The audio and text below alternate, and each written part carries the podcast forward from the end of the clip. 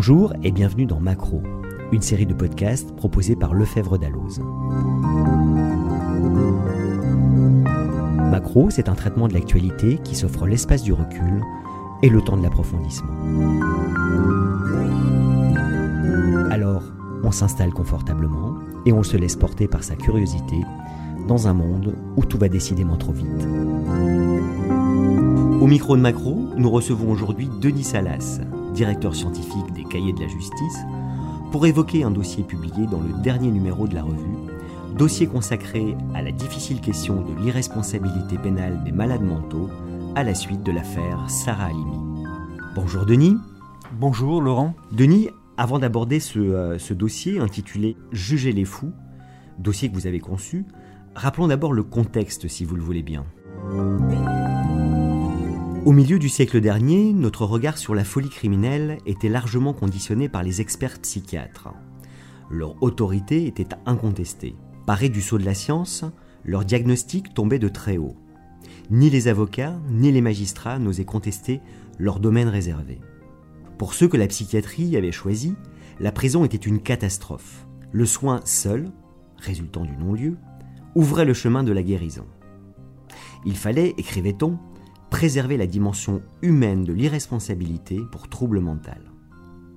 Le traitement moral, au sein d'établissements psychiatriques, symbolisait le travail d'inclusion du fou dans nos sociétés.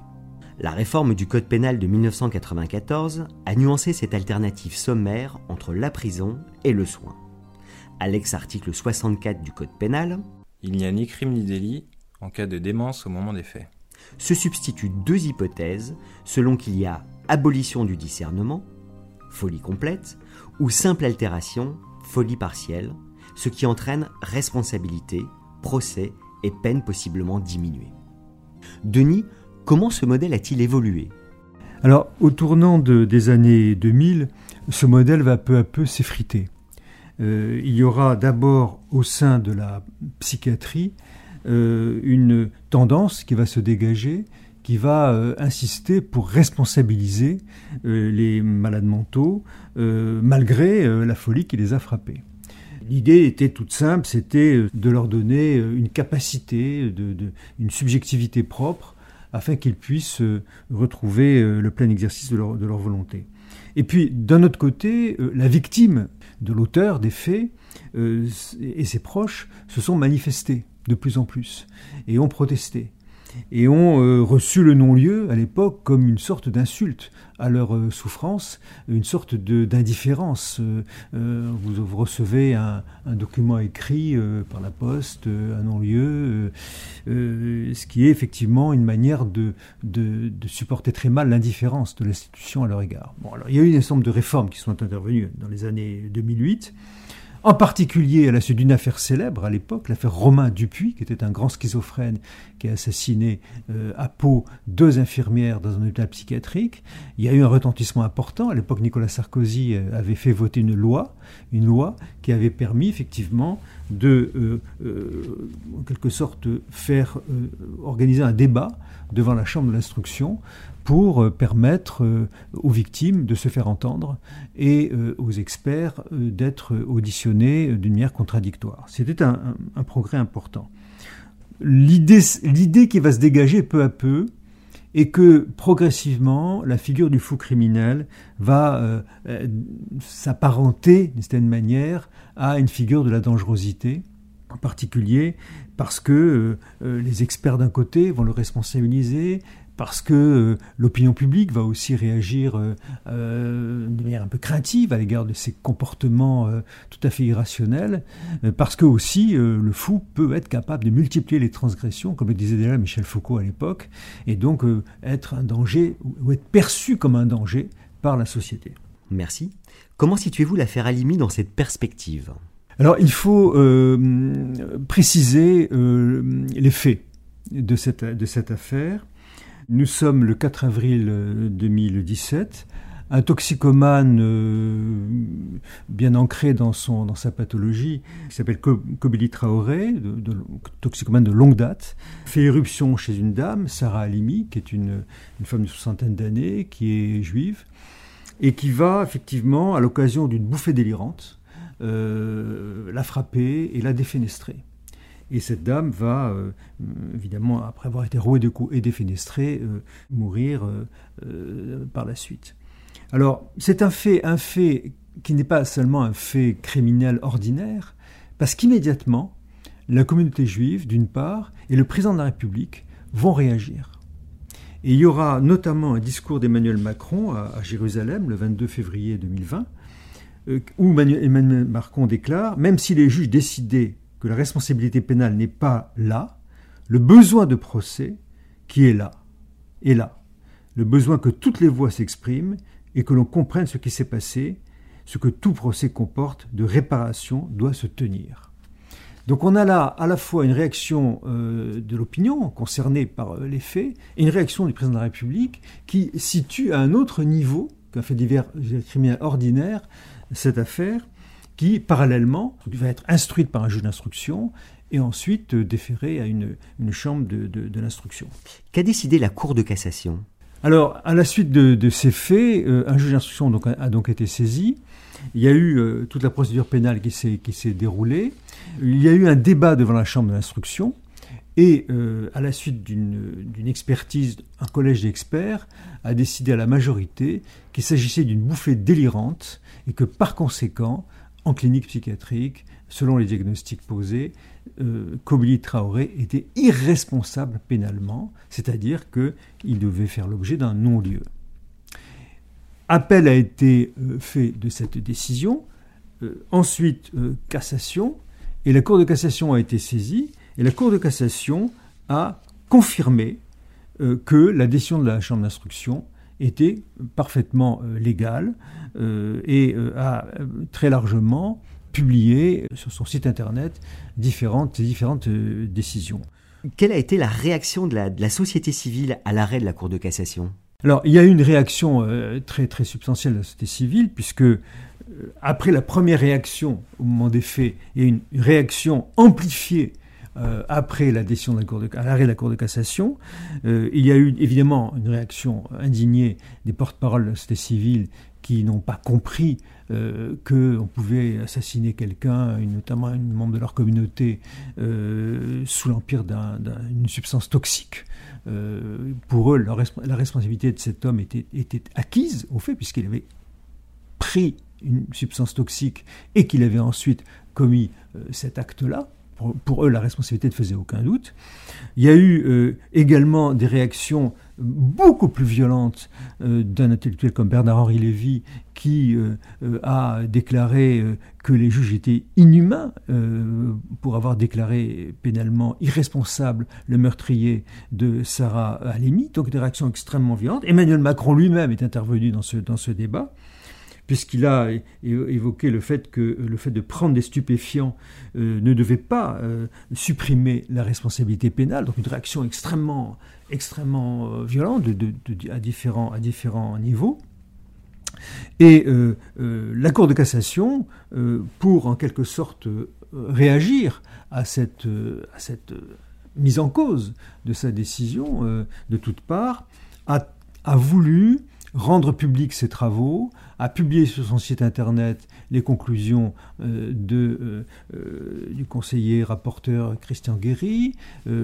L'avocate générale Sandrine Zantara a publié également ses conclusions. Il y a eu une volonté de rendre plus transparent ce débat pour répondre à une demande de, de, de compréhension de l'opinion publique. Mais la Cour de cassation, en confirmant d'une certaine manière cette décision, a une formule euh, tout à fait euh, parlante. Euh, elle a dit le juge ne peut distinguer où le législateur a choisi de ne pas distinguer. Ce qui veut dire que finalement, elle n'a pas voulu transformer la loi existante en ajoutant la, prise de toxique avant la commission d'un acte meurtrier, elle a laissé ce soin au législateur de, de, le faire. Donc une sorte de prudence finalement de la Cour de cassation qui a invité le législateur à remplir ce vide juridique. Penchons-nous maintenant sur la réponse politique. Pouvez-vous nous dire comment le gouvernement a réagi et quelles dispositions il a envisagées? Alors, le, gouvernement, effectivement, a, réagi à la demande du président de la République en particulier. Euh, L'Assemblée nationale s'est d'abord euh, prononcée. Euh, elle a prévu deux dispositions qui sont la première en cas où, dans le cas où la personne a consommé des toxiques dans le but de commettre une infraction pour se donner en quelque sorte une énergie supplémentaire pour, se désinhiber précisément, eh bien là, effectivement, la responsabilité pénale devait être considérée. Et puis, deuxième élément, en cas même d'irresponsabilité pénale, eh bien, dans ce cas-là, effectivement, euh, euh, la personne qui aurait pris des toxiques ou des produits stupéfiants pouvait être considérée comme étant comme ayant mis en danger la vie d'autrui. Donc une mise en danger de la vie d'autrui, même en cas d'irresponsabilité pénale, ce qui fait une, infraction supplémentaire qui se rajoute euh, à, l'infraction principale. Alors on ne touche pas à l'équilibre général de la loi, mais on rajoute deux infractions supplémentaires qui vont effectivement euh, établir une nouvelle donne pour apprécier, apprécier cette, ce type d'affaires. J'ajoute que ce n'est encore que l'avis de enfin le point de vue de l'Assemblée nationale, que le débat aujourd'hui va se tenir devant le Sénat et que cette, euh, ces réformes peuvent encore être modifiées. Autre question, quelle est la contribution des cahiers de la justice à ce débat? Dans les cahiers de la justice, nous avons voulu effectivement contribuer. Nous avons d'abord mis en ligne les conclusions de l'avocate générale euh, Sandrine Zientara. Nous avons euh, publié euh, un point de vue euh, d'un expert psychiatre, Vincent Mahé, qui propose de reformuler les questions soumises à l'expert psychiatre selon que, la substance toxique a un effet contributif ou déterminant sur le passage à l'acte. nous avons également le point de vue de Dominique Rimbourg, ancien parlementaire, qui a été missionné par Mme Belloubet pour proposer euh, des, réformes euh, de cette, de cette, sur ce type de, cas. Et Dominique Rimbourg, euh, notamment, souligne à juste titre les carences de la gestion des experts psychiatres et, et, les déficits que nous avons en cette matière en France. ce à quoi d'ailleurs des réformes, enfin des, améliorations ont été prises par la suite, parce que l'expertise psychiatrique est très largement en déshérence dans notre, dans notre pays, avait-il dit.